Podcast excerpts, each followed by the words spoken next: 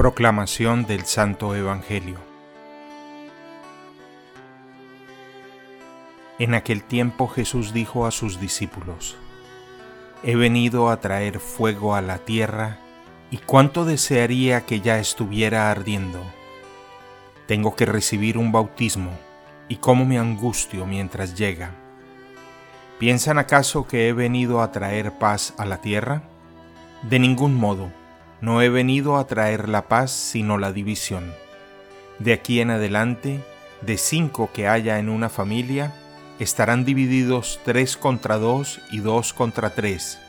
Estará dividido el padre contra el hijo, el hijo contra el padre, la madre contra la hija y la hija contra la madre, la suegra contra la nuera y la nuera contra la suegra. Palabra del Señor.